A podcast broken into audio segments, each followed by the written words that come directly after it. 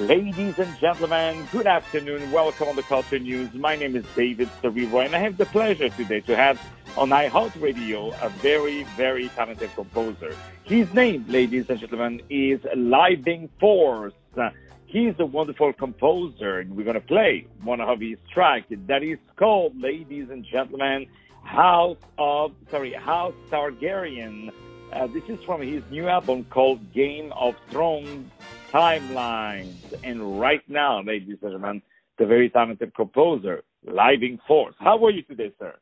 I'm doing great. How are you, David? I'm very, very happy to have you over the phone. So, first of all, congratulations for your great music and your success. And first of all, I would like to know where you're from and how did you start to do music in the first place? Okay.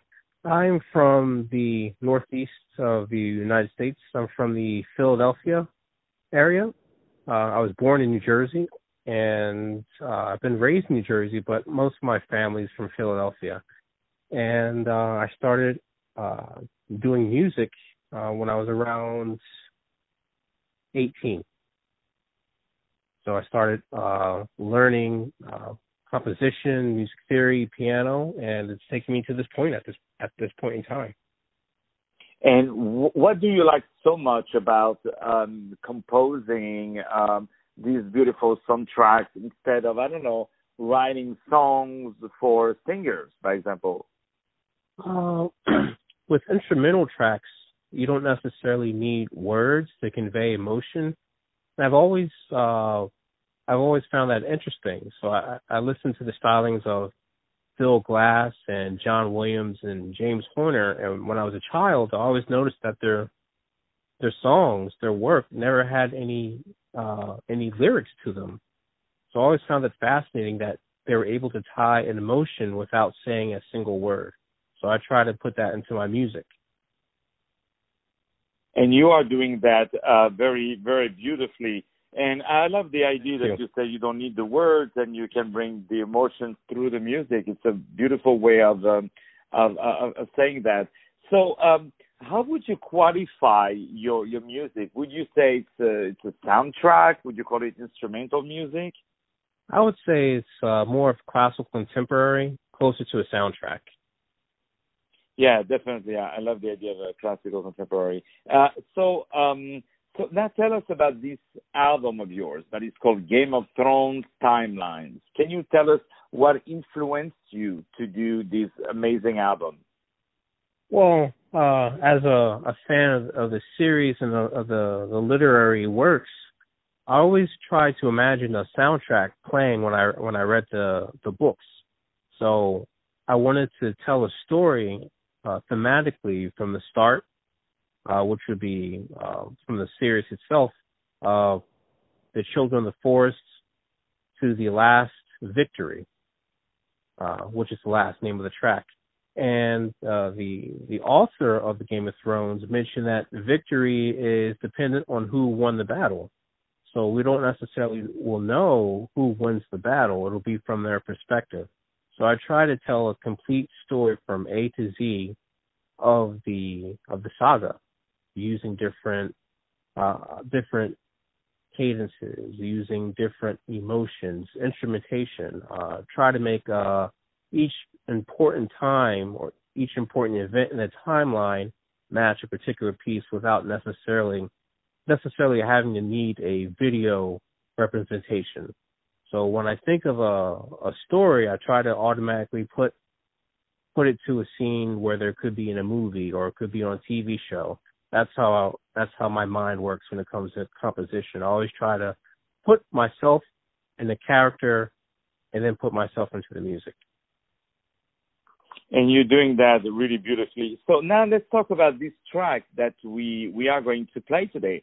That is yes. called House Targaryen. First of all, yes. uh, Targaryen, let me try for you. T A R G A R Y E N. Uh, yes. what, what does it mean exactly? Um, they're one of the in the in the story. It's one of the oldest houses in in Game of Thrones.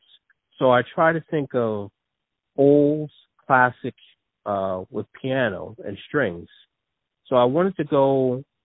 Uh, I I wanted to really convey the idea of an elegant time before we we got to the the more common themes that we see with the the, the literary works that have been released and the television show.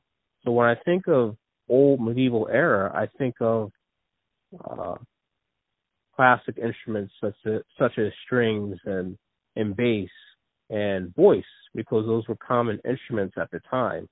So I wanted to make it familiar, but I also made the track uneasy uh, with some of the, the the chord progressions, which would be uh, a little bit of a, a jazzy feel to it with a suspended fourth, flat seven. So I try to make it familiar but also uneasy because medieval periods in general were uneasy times. So I try to convey that in my track.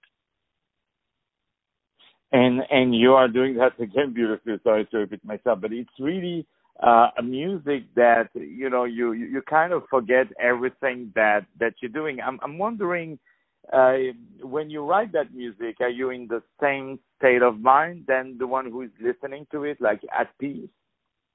Yes, definitely. I find yeah, because, a lot yeah, of solace ahead, doing. Oh no, um, thank you.